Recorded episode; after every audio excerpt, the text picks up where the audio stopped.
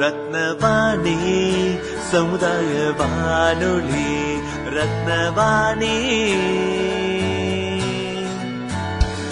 உங்க பிரச்சனைய இது சொல்லுங்க தீர்வைய உடனே கேளுங்க.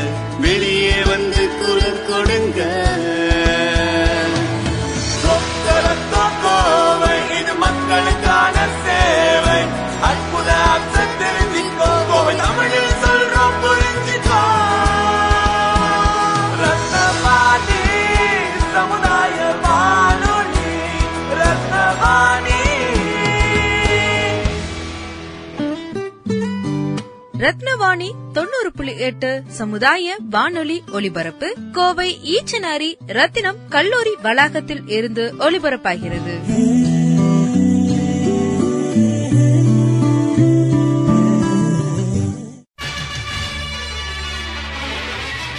நம்ம ரத்னவாணி சமுதாய பண்பலை தொண்ணூறு புள்ளி எட்டில் கருங்கல்லை சிற்பமாக செதுக்கிய சிற்பிகள் போல தடைக்கற்களை படிக்கற்களாக மாற்றி வெற்றி வாகை சூடிய சாதனையாளர்களை கொண்டாடும் வெற்றி சிகரம்.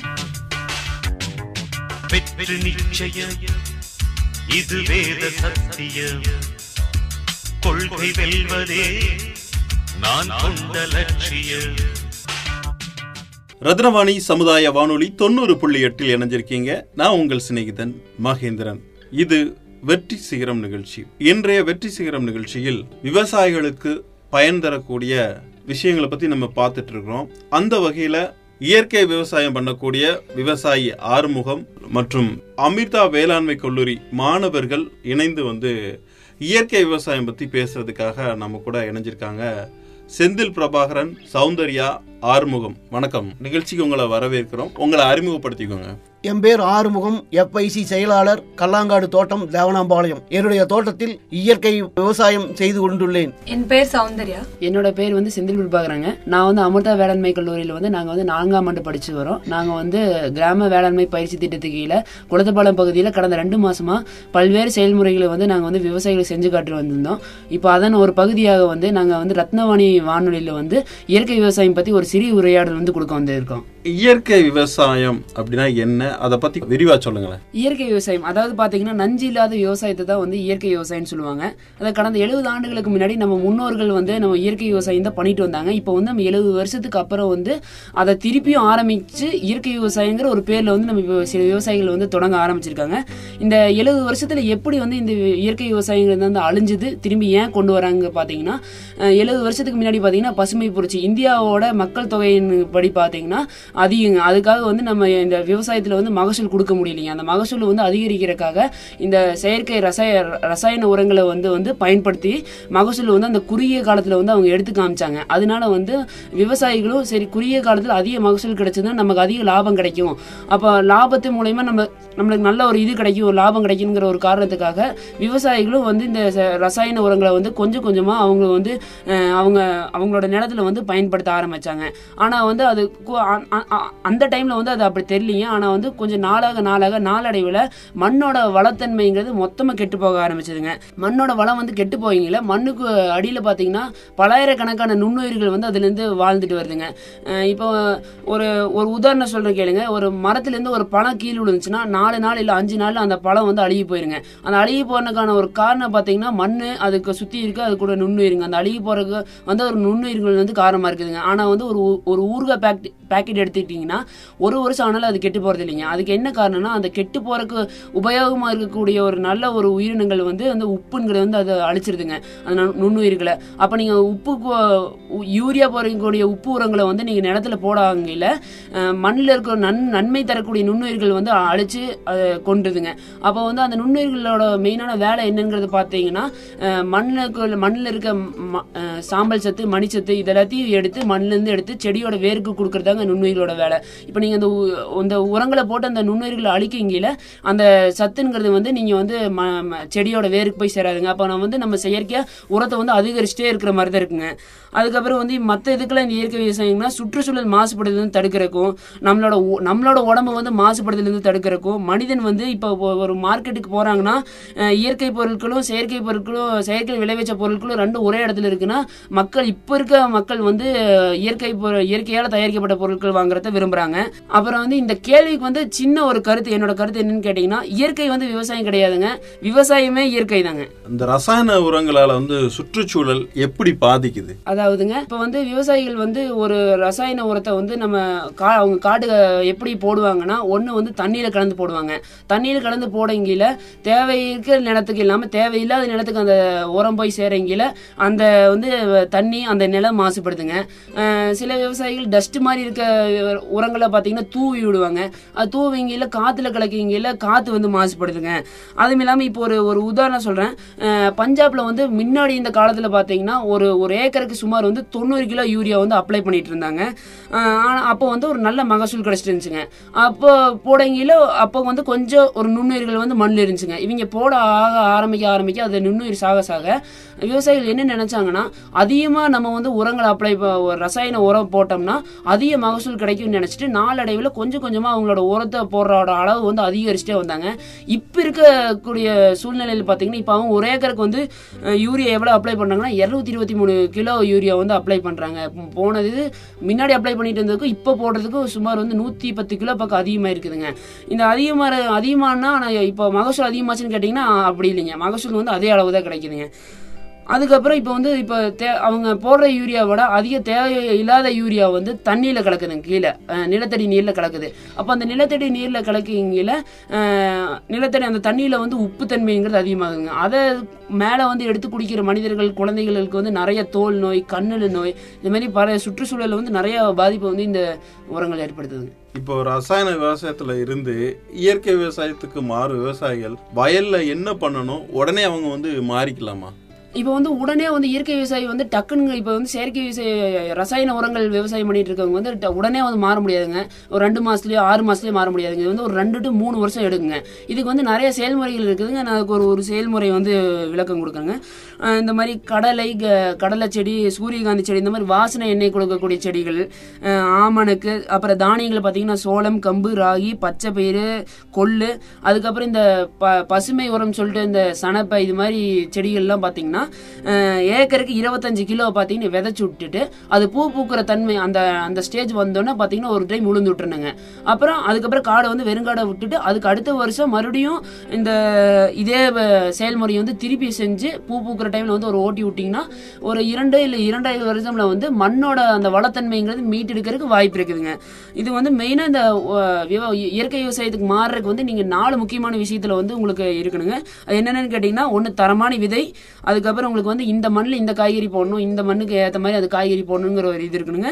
அதுக்கப்புறம் கால சூழ்நிலை வெயில் காலத்தில் இந்த காய்கறி போடலாம் மழை காலத்தில் இதுதான் வரும் அப்படிங்கிறத பற்றி தெரிஞ்சிருக்கணும் உங்களுக்கு. அதுக்கப்புறம் காலங்காலமாக பண்ணிட்டு இருக்க விவசாயத்தை பற்றி ஒரு கொஞ்சம் குறி சிறிய அளவில் உங்களுக்கு வந்து ஒரு இது இருந்ததுன்னா நீங்கள் வந்து இயற்கை விவசாயம் பண்ணலாங்க. அதுக்கப்புறம் நீங்கள் வந்து உடனே மாறலாமான்னு ஒரு கேள்வி கேட்டீங்க. அதுக்கு பதில் பார்த்தீங்கன்னா இப்போ உங்களுக்கு ஒரு ரெண்டு ஏக்கர் இருக்குதுன்னா நீங்கள் உடனே இயற்கை விவசாயத்துக்கு மூலம் மாறும்போது உங்களுக்கு கொஞ்சம் அதை பற்றி ஒரு நாலேஜ் இல்லாமல் மாறி உங்களுக்கு உடனே டக்குன்னு லாஸ் ஆயிடுச்சுன்னா ஒரு இது கிடைக்காது இல்லைங்க. அதனால இப்போ உங்களுக்கு ஒரு ரெண்டு ஏக்கர் இருக்குன்னா இருபத்தஞ்சு சென்ட் இல்லாட்டி ஒரு ஐம்பது சென்ட் ஒரு அரை ஏக்கரா பக்கம் வந்து நீங்கள் இயற்கை விவசாயத்து மூலிமா நீங்கள் கொஞ்சம் அறிமுகம் ஆயிட்டு உங்களுக்கு அது லாபம் கிடைச்சிருச்சு உங்களுக்கு அதில் ஒரு ஒரு எக்ஸ்பீரியன்ஸ் கிடைச்சிருச்சுன்னா நீங்கள் வந்து அப்படியே கொஞ்சம் கொஞ்சமாக அந்த இருக்க எல்லா இடத்தையும் வந்து நீங்கள் வந்து இயற்கை விவசாயமாக மாற்றிக்கலாங்க வளர்ந்து வரக்கூடிய விவசாயத்துல அந்த தொழில்நுட்பத்தையும் ரசாயன உரத்தையும் முற்றிலுமா எதிர்க்கிறீங்களா? இல்லைங்க இப்போ இருக்க தொழில்நுட்பம் வந்து நாங்கள் வந்து முற்றிலுமே எதிர்க்கலைங்க. இப்போ இப்போ இந்தியா ரீசெண்டாக டைம்ஸ் ஆஃப் இந்தியா சொல்லியிருக்காங்க வந்து பார்த்தீங்கன்னா இந்தியாவோட மக்கள் தொகை வந்து சைனா வந்து அதிகரித்து இந்தியா வந்து முதலிடத்துக்கு வந்துருச்சுன்னு சொன்னாங்க. அப்போ நீங்கள் இயற்கை விவசாயம் மூலயமா கொடுக்கக்கூடிய பொருட்கள் வந்து நம்ம இந்தியாவோட மக்கள் தொகைக்கு பத்துமான்னு கேட்டிங்கன்னா கண்டிப்பாக பத்தாவது தான் சொல்லுங்க. முழுசாக வந்து அதனால கொடுக்க முடியாதுங்க. இப்போ வந்து சில ஒரு தொழில்நுட்பமெல்லாம் பார்த்தீங்கன்னா ஹைட்ரோபோனிக்ஸ்ங்கிற ஒரு தொழில்நுட்பமெல்லாம் பார்த்தீங்கன்னா ஒரு குறுகிய இடத்துல வந்து ஒரு ஏக்கரால் விளையக்கூடிய பொருட்கள் வந்து குறுகிய இடத்துல கூட அவங்க விளைவிச்சு காமிச்சிட்டு இருக்காங்க அப்போ வந்து அதில் ஹைட்ரோபோனிக்ஸில் வந்து வெறும் தண்ணி மட்டுமே.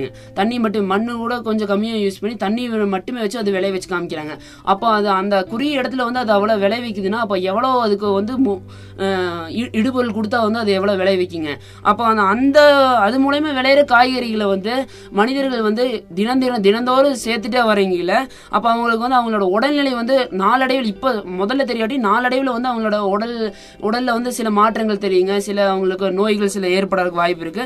அதனால முழுசாக மாறாட்டி கொஞ்சம் கொஞ்சமாக விவசாயிகள் மாற இயற்கை விவசாயத்தை கொஞ்சம் கொஞ்சமாக மாற ஆரம்பிச்சாங்கன்னா அவங்களோட ஃபியூச்சர் அவங்களோட ஃபியூச்சர் ஜென்ரேஷனுக்கு ஒரு நல்ல ஒரு இதை விட்டுட்டு போலாங்க. இப்போ ரசாயனங்கள் மற்றும் உரங்கள் இந்த வேளாண்மையை எந்த வகையில் பாதிக்குது? ரசாயனங்கள் வந்து எப்படி விவசாயத்தை பாதிக்குதுங்கன்னா இப்போ நாங்கள் வந்து கடந்த நான் சொன்ன மாதிரி வேளாண்மை பயிற்சி திட்டத்துக்காக கடந்த ரெண்டு மாதம் குளத்துப்பாளையம் பகுதியில் வந்து சர்வே எடுத்துட்டு இருந்தேன்னு சொன்னாங்களா? அதில் வந்து ஒரு விவசாயி என்ன சொல்கிறாங்கன்னா இப்போ ரூட் ஃபீடிங் சொல்லுவாங்க. அதாவது நாங்கள் பார்த்த பெரும்பாலும் வந்து தென்னை தாங்க தென்னை விவசாயிகள் தாங்க. அதனால வந்து அதில் அவங்க அந்த விவசாயி என்ன சொல்கிறாருன்னா ரூட் ஃபீடிங் அதாவது மருந்து கட்டுதல்.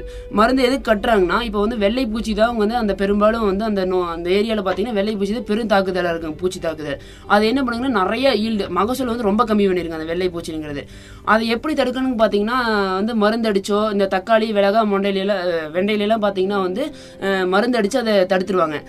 ஆனால் வந்து வெள்ளை பூச்சியில் ஏன் மருந்தடிச்சு அதை தடுக்க முடியாதுன்னா அதோட சர்மம் அதோட தோல் பார்த்தீங்கன்னா வேக்ஸ் லேயர்னு சொல்லுவாங்க மெழுகு மெழுகு மாதிரிங்க தண்ணி ஒரு மேலே அது மேலே பட்டுச்சுன்னா அப்படியே அது தண்ணி வந்து வடிஞ்சு விழுந்துருங்க. அது மேலே ஒட்டாதுங்க. அந்த அந்த மாதிரி அதோட நேச்சர் இருக்குங்க வெள்ளை பூச்சியோடது. அப்போ வந்து நீங்கள் என்ன மருந்து அடித்தாலும் அது அதுக்கு வந்து பயனே இருக்காதுங்க. அதனால அதை அதை எப்படி அழிக்கணும்னா வேறு வேர் மூலயமா அந்த தென்னைக்கு வந்து மருந்து கட்டுவாங்க. ஒரு கெமிக்கல் ரசாயன ரசாயன உரங்களை வந்து ம- வேர் மூலயமா கட்டி அந்த விஷத்தை வந்து தண்டு இலை எல்லாத்துலேயுமே பரப்புவாங்க. பரப்புவீங்களே அந்த வெள்ளைப்பூச்சி வந்து இனப்பெருக்கத்துக்காக வந்து அந்த இலையை வந்து சாப்பிடுங்கல அந்த பூச்சி வந்து சா செத்துருங்க. அந்த பூச்சியோட ஆயுள் கிழமே பார்த்தீங்கன்னா பதினஞ்சு நாள் தாங்க. அதோட லைஃப் சைக்கிளில் ஒன்ஸ் வந்து அது இனப்பெருக்கம் பண்ணுறதுக்காக லட்சக்கணக்கான முட்டையிட்டு அது செத்து போயிருங்க. அப்போ வந்து அது இனப்பெருக்கத்துக்கு வந்து கண்டிப்பாக அது அந்த இலையை சாப்பிட்டு தான் வளரும். அப்போ அந்த இலையை வந்து அந்த நீங்கள் நச்சுத்தன்மையை வந்து அந்த வேறு கட்டுதல் மூலயமா அது வந்து நச்சுத்தன்மை அந்த இலையில பரப்புறதுனால அது சாப்பிட்டு அந்த வெள்ளைப்பூச்சிங்கிறது வந்து சாகருக்கு வாய்ப்பு இருக்குங்க. அப்போ நீங்கள் கே அது வந்து அந்த வெறும் இலைக்கு மட்டும் தான் அந்த நீங்கள் கலக்கிற நஞ்சு போகுமான்னு கேட்டிங்கன்னா கிடையாதுங்க. அந்த இளநீ தேங்காய் எல்லாத்துக்குமே போகுங்க. அப்போ அந்த நீங்கள் இளநீ தேங்காய் நீங்கள் போட்டு குடிக்கீங்களா மனிதர்களாகி அந்த நச்சுத்தன்மையும் நம்மளுக்கு இருக்குங்க. ஆனால் அதை நீங்கள் ஒரு டைம் மருந்து கட்டினீங்கன்னா நாற்பத்தஞ்சு நாளைக்கு வந்து அந்த காய் போட மாட்டாங்க விவசாயிகள். நாற்பத்தஞ்சு நாள் கழிச்சு அதை எடுத்துகிட்டு போவாங்க ஒரு டைம் நீங்கள் மருந்து கட்டினீங்கன்னா. அது போக நிறைய பிரச்சனைகளை வந்து ஏற்படுத்துங்க. நீங்கள் இந்த ரசாயன உரங்கள் அதாவது அமிலத்தன்மையை அதிகப்படுத்துறது. நீங்கள் அந்த பூச்சிகள் வந்து ரெசிஸ்டன்ஸ் ஆயிருங்க ஒன்ஸ் வந்து நீங்கள் அடிக்க ஆரம்பிச்சீங்கன்னா. அப்போ வந்து அந்த பூச்சிகள் வந்து அழிக்கிறதுக்கு வந்து மறுபடியும் மறுபடியும் நீங்கள் மருந்து அடிக்கிற மாதிரி இருக்குங்க. அப்புறம் வந்து கரிமத்தன்மை ஆர்கானிக் கண்டன்னு சொல்லுவாங்க. அதாவது இந்த கரிமத்தன்மைங்கிற அளவு வந்து மண்ணில் கம்மியாயிருங்க. இந்த மாதிரி நிறைய பிரச்சனைகள் இருக்குங்க. ரசாயன உரங்களை வந்து நீங்கள் யூஸ் பண்ணுவீங்கல்ல ஹைபிரிட் ரகங்களுக்கும் நாட்டு ரகங்களுக்கும் என்னென்ன வித்தியாசங்கள்லாம் இருக்கு? ஹைபிரிட் ஹைபிரிட் எதுக்கு விவசாயிகள் வந்து தேர்ந்தெடுக்க ஆரம்பிச்சாங்கன்னா அதான் முன்னாடி சொன்ன மாதிரி குறுகிய காலத்தில் அதிக மகசூல் எடுக்கிறதுக்கு தாங்க அதிக மகசூல் கொடுக்குங்க. குறுகிய இடத்துலையும். அப்போ அது அவங்க எடுக்க ஆரம்பிச்சது என்ன ஆச்சுங்கன்னா பூச்சிகள் வந்து அதிகமாக தாக்க ஆரம்பிச்சதுங்க ஹைபிரிட்டுகளை. ஹைபிரிட் தாக்க ஆரம்பி அதாவது இப்போதாங்க ஒரு ஒரு உதாரணம் சொன்னேன். தென்னை மரங்கள் பார்த்தீங்கன்னா வெள்ளைப்பூச்சிக்கு அதிகமாக தாக்குது. இப்போ நாங்கள் போன இடத்துலயே பார்த்தீங்கன்னா ஒரு விவசாயி பதினோரு ஏக்கரில் தென்னை வச்சிருக்கிறாருங்க. பதினாலு ஏக்கரில் தென்னை வச்சிருக்கிறாரு ஒன்பது ஏக்கரா வந்து நாடு தென்னை மரங்க. அவர் இருபத்தஞ்சு முப்பது வருஷத்துக்கு முன்னாடி போட்ட தென்னை மரங்க. இப்போ வந்து சமீபத்தில் ஒரு ரெண்டு ஏக்கர் வந்து ஹைபிரிட் தென்னை மரம் போட்டிருக்காருங்க. ஹைபிரிட் தென்னை மரம் போட்டு ஒரு நாலஞ்சு வருஷம் ஆச்சுங்க. ஆனால் அந்த வெள்ளை பூச்சிங்கிறது பார்த்தீங்கன்னா அந்த ஹைபிரிட் தென்னை மரத்தை தான் பெரும்பாலும் தாக்கி இருக்குது நாட்டு தென்னை மரங்கிறது தாங்கி இருக்குதுங்க அப்போ வந்து நீங்கள் இந்த ஹைபிரிட் தென்னை மரத்தை வந்து அந்த பூச்சிகள் தாக்கிங்கல அந்த ஃபுல்லாக அந்த இலைக்கு கீழே கருப்பாக அந்த தண்டில் எல்லாத்துலேயுமே கருப்பாக செடியே கொஞ்சம் அந்த மரமே கொஞ்சம் அழி அழியிற நிலைமையில் இருக்குதுங்க. ஹைபிரிட் தாங்க வந்து இந்த பூச்சிகளுக்கு தான் அதிகமாக தாக்கக்கூடிய நிலைமையில் இருக்குதுங்க. அதுக்கப்புறம் வெறும் தென்னை மட்டும் தான் கிடையாது கிடையாதுங்க. இந்த அஹ், கத்திரி எல்லாம் எடுத்துட்டிங்கன்னா வந்து ஹைபிரிட் வந்து நிறைய மகசூல் கொடுக்குங்க. ஆனால் வந்து இருபத்தஞ்சு சதவீத செடி பார்த்தீங்கன்னா வந்து வேர்புழுனால வந்து அழுகி போயிருதுங்க செடி. அப்போ வந்து இந்த பூச்சித்தன்மை அதிகமாக இருக்குதுங்க. அது மாதிரி பூச்சி தன்மை பூச்சியை தாக்குறது மட்டும் அதிகமாக கிடையாது கிடையாது. இப்போ வந்து ஒரு க கடையில் போயிட்டு ஒரு ஹைபிரிட் சீட்ஸ் வந்து நீங்கள் கேட்டிங்கன்னா ஐம்பது கிராம் வந்து முந்நூற்றம்பது ரூபாய் நானூற்றம்பது ரூபா சொல்கிறாங்க அந்த காசு விலைங்கிறது அதிகமாகுதுங்க. நீங்கள் அப்போ அந்த உரத்துக்கு உரம்ங்கிறது அதிகமாக போடணுங்க ஹைபிரிட் சீட்ஸ்க்கு அந்த மகசூல் அதிகமாக கொடுக்குன்னா நீங்கள் உரம் அதிகமாக போட்டு தாங்கணும் அப்போ நீங்கள் எடுத்துக்கிட்டிங்கன்னா தண்ணியிலிருந்து உரத்துலேருந்து விலைய வெ- சீ விதையோட விலையிலேருந்து எல்லாமே அதிகமாக வரீங்கள உங்களுக்கு வந்து முட்டு விலைங்கிறது அதிகமாக இருக்குங்க. அப்போ உங்களுக்கு கரெக்டான விலை கிடைக்காட்டி உங்களுக்கு வந்து அது நஷ்டத்தை தான் கொடுக்கும் விவசாயம். அப்போ வந்து நீங்கள் எந்த மு- முடிஞ்ச அளவுக்கு இந்த நாட்டு ரகம் யூஸ் பண்ணீங்கன்னா அதோட விதையோட விலையும் கம்மியாக இருக்குங்க. அதுக்கு தேவையான இந்த குக்மண் போட்டிங்கன்னா வந்து அதுக்கு நம்ம கார்டுலேயே கிடைக்கிறது. அது அதோட ஈடுபொருள் கம்மி பண்ணலாங்க. இது மாதிரி நீங்கள் ஒரு ஒரு இதுலேயும் எவ்வளோ அந்த அளவுக்கு செலவு கம்மி பண்ண பார்க்குறீங்களோ அந்த அளவுக்கு உங்களுக்கு வந்து லாபம் அதிகமாக இருக்குங்க. இப்போ நம்ம கூட வந்து இயற்கை விவசாயம் செய்யக்கூடிய விவசாயி ஆறுமுகம் ஐயா இணைஞ்சிருக்காங்க. ஐயா சொல்லுங்க எல்லாரும் வந்து ரசாயன உரங்கள் பயன்படுத்தும் போது நீங்க மட்டும் எப்படி இந்த இயற்கை விவசாயத்துக்கு மாறுனீங்க? அதை பத்தி சொல்லுங்க. என் தோட்டத்து அருகில் உள்ளவர்கள் ரசாயன உயிரினம் பயன்படுத்தி காய்களை சாப்பிடுவதால் பல நோய்க்கு பாதிக்கப்பட்டார்கள்.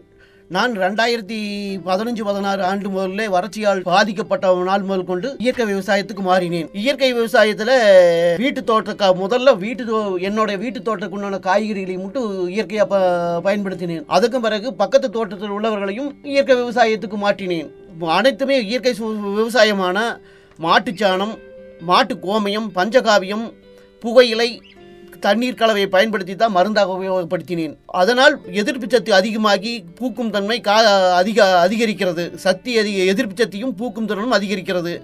எனது தோட்டத்தில் உள்ள மாடுகள் நல்ல ஆரோக்கியமாக உள்ள உள்ளது. தென்னை வாழை நிலைகளை தாக்கும் கோமைத்தை தெளிக்கிறதுனால இந்த விலைங்கிறது தாக்கு கம்மியாக இருக்கிறது. எனது தோட்டத்தில் உள்ள மரங்கள் எல்லாமே நாட்டு ரகமாக உள்ளதுனால நோய் எதிர்ப்பு ச- சக்தி அதிகமாக இருக்கிறது. நான் வந்து இயற்கை மருந்தாக பயன்படுத்தும் மாட்டு கோமயம் சோப்பு உப்பு பயன்படுத்தி கலக்கொல்லியாக பயன்படுத்துகிறேன். இப்போ உங்க தோட்டத்துல என்னென்னலாம் போட்டிருக்கீங்க? நான் என் தோட்டத்தில் கத்திரி தக்காளி மிளகாய் தென்னை யாக உள்ளது. இதுக்கு எல்லாமே இயற்கை விவசாயமாக தான் பயன்படுத்துகிறேன் இயற்கை உரங்கள் தான் பயன்படுத்துகிறேன் உரம்னா மாட்டு தொழு உரம் மாட்டு கோமயம் பஞ்சகாவியம் பொயிலையோட ஊற வச்ச தண்ணி இது எல்லாம் வேப்ப எண்ணெயோட கலந்து மருந்தா தெளிக்கிறேன். இப்போ உங்களை சுத்தி இருக்கக்கூடிய விவசாயிகள் எல்லாருமே வந்து செயற்கை உரம் ரசாயன உரம் பயன்படுத்துவாங்க. ஆனா உங்க தோட்டத்துல மட்டும் இயற்கை உரங்கள்லாம் பயன்படுத்தினா உங்க தோட்டத்தை பாதிக்காதா? அவ- அவங்கெல்லாம் வந்து ரசாயனம் தெளிப்பு தெளிக்கிறது வந்து என் தோட்டத்துக்கு வராம ப- ஆ- ஆமணக்கு செய்தி பயிரிட்டு அந்த தெ- அந்த மருந்து வந்து என் தோட்டத்துக்கு வராம பாதுகாத்திருக்கிறேன். இயற்கை விவசாயத்துல என்னென்ன இடுபொருள்லாம் இருக்குது? இயற்கை இடுபொருட்கள் அப்படின்னா வந்து ஜென்ரலாகவே வந்து இடுபொருட்கள் அந்த மாதிரி விவசாயத்துக்கு நிறையா இருக்கு. இயற்கையாக பார்த்தோம்னா வந்து இயற்கை விவசாயிகள்லாம் நம்ம இப்போ முன்னால் இவர் சொன்ன மாதிரி பஞ்சகாவியம் தசகாவியம் ஜீவாமிர்தம் பீஜாமிர்தம் அந்த மாதிரி நிறையா இயற்கை இடுபொருட்கள் இருக்கு. அதில் மெயினாக என்ன யூஸ் பண்ணுறாங்கன்னா அந்த மாட்டு சாணம் அதுக்கப்புறம் கோமியம் இந்த மாதிரி தான் யூஸ் பண்ணுறாங்க அந்த மாதிரி வந்து நாங்கள் இதுக்கு முன்னால் மீட் பண்ண இயற்கை விவசாயிகள்லாம் வந்து கடந்த ரெண்டு மாதமாக அவங்க கிட்டேருந்து நாங்கள் கற்றுண்ட ஒரு ரெண்டு கலவைகள் இருக்குது அதை பற்றி நான் வந்து சொல்ல போகிறேன் ஃபர்ஸ்ட் வந்து அமிர்த கரைசல் அப்படிங்கிற ஒரு விதை நேர்த்தி.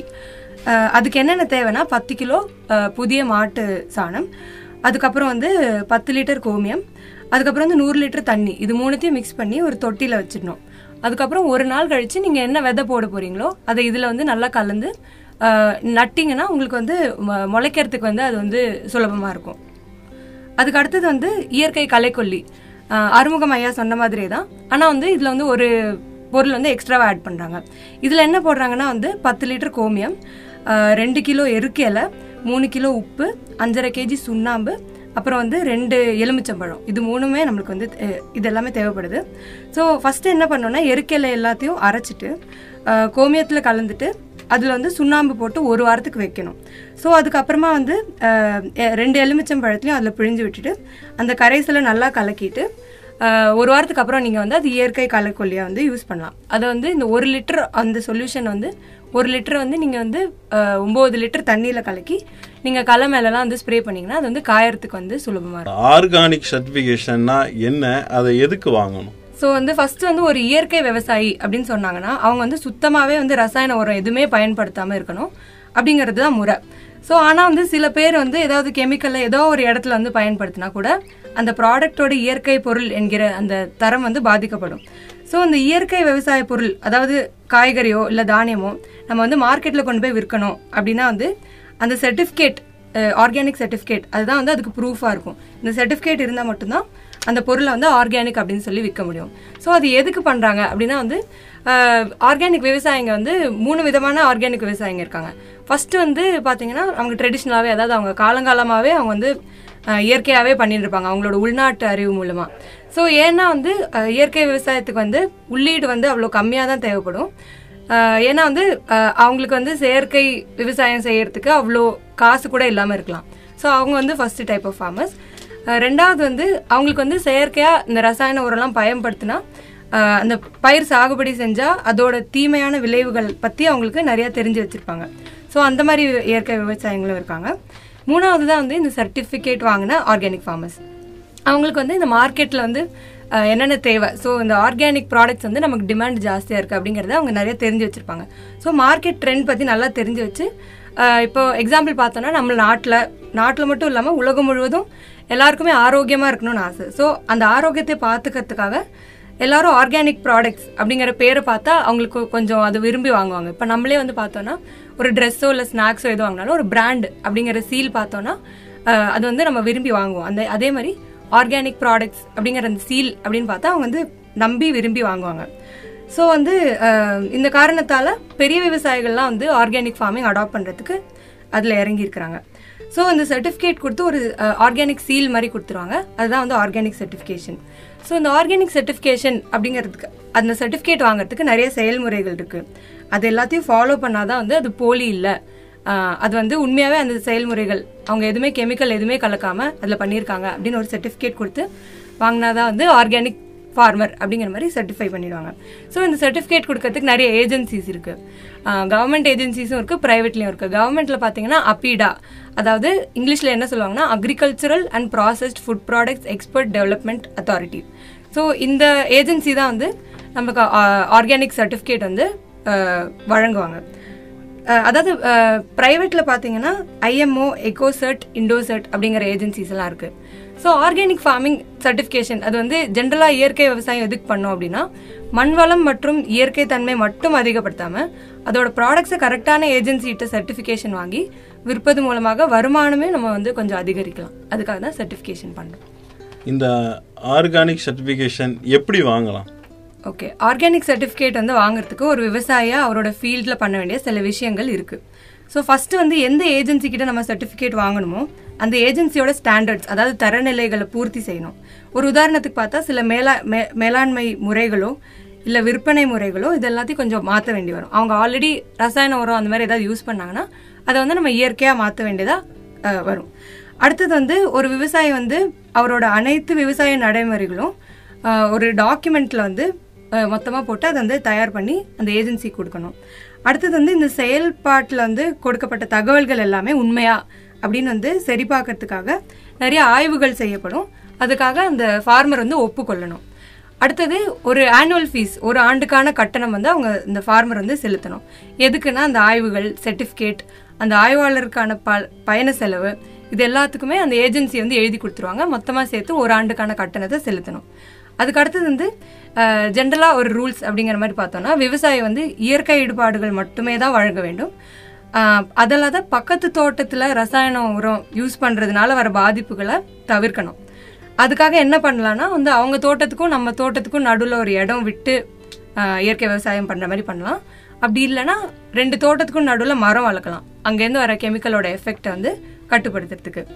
ஸோ அடுத்ததாக வந்து இதெல்லாம் சரி பார்த்ததுக்கப்புறம் ஏஜென்சிலேருந்து ஆய்வாளர்கள் எப்பயுமே எப்போ தேவையோ அவங்களுக்கு வந்து தெரிவிப்பே இல்லாமல் ரேண்டமாக வந்து இன்ஸ்பெக்ஷன் பண்ணுவாங்க. ஒரு ஒரு தடவை வந்தப்பையும் சாயில் அதாவது மண் தண்ணி அதில் தோட்டத்தில் வளர்க்க செடி இது எல்லாத்தையும் வந்து அவங்க சாம்பிள் எடுத்துகிட்டு போய் லேபில் வந்து இதில் ரசாயனம் ஏதாவது கலந்துருக்காங்களா அப்படிங்கிற மாதிரி டெஸ்ட் பண்ணி பார்ப்பாங்க ப்ரூஃப்காக இதெல்லாம் சரியாக இருக்கான்னு பார்த்துட்டு போவாங்க. அடுத்தது இது எல்லாத்தையும் நோட் பண்ணி அந்த ஆய்வாளர் வந்து ஒரு ரிப்போர்ட் மாதிரி ப்ரிப்பேர் பண்ணுவாங்க அந்த ரிப்போர்ட்டை நல்லா பகுப்பாய்வு செய்துட்டு இந்த சர்டிஃபிகேட்டை வந்து வழங்குவதன் தொடர்பாக இறுதி முடிவுகள் வந்து எடுப்பாங்க.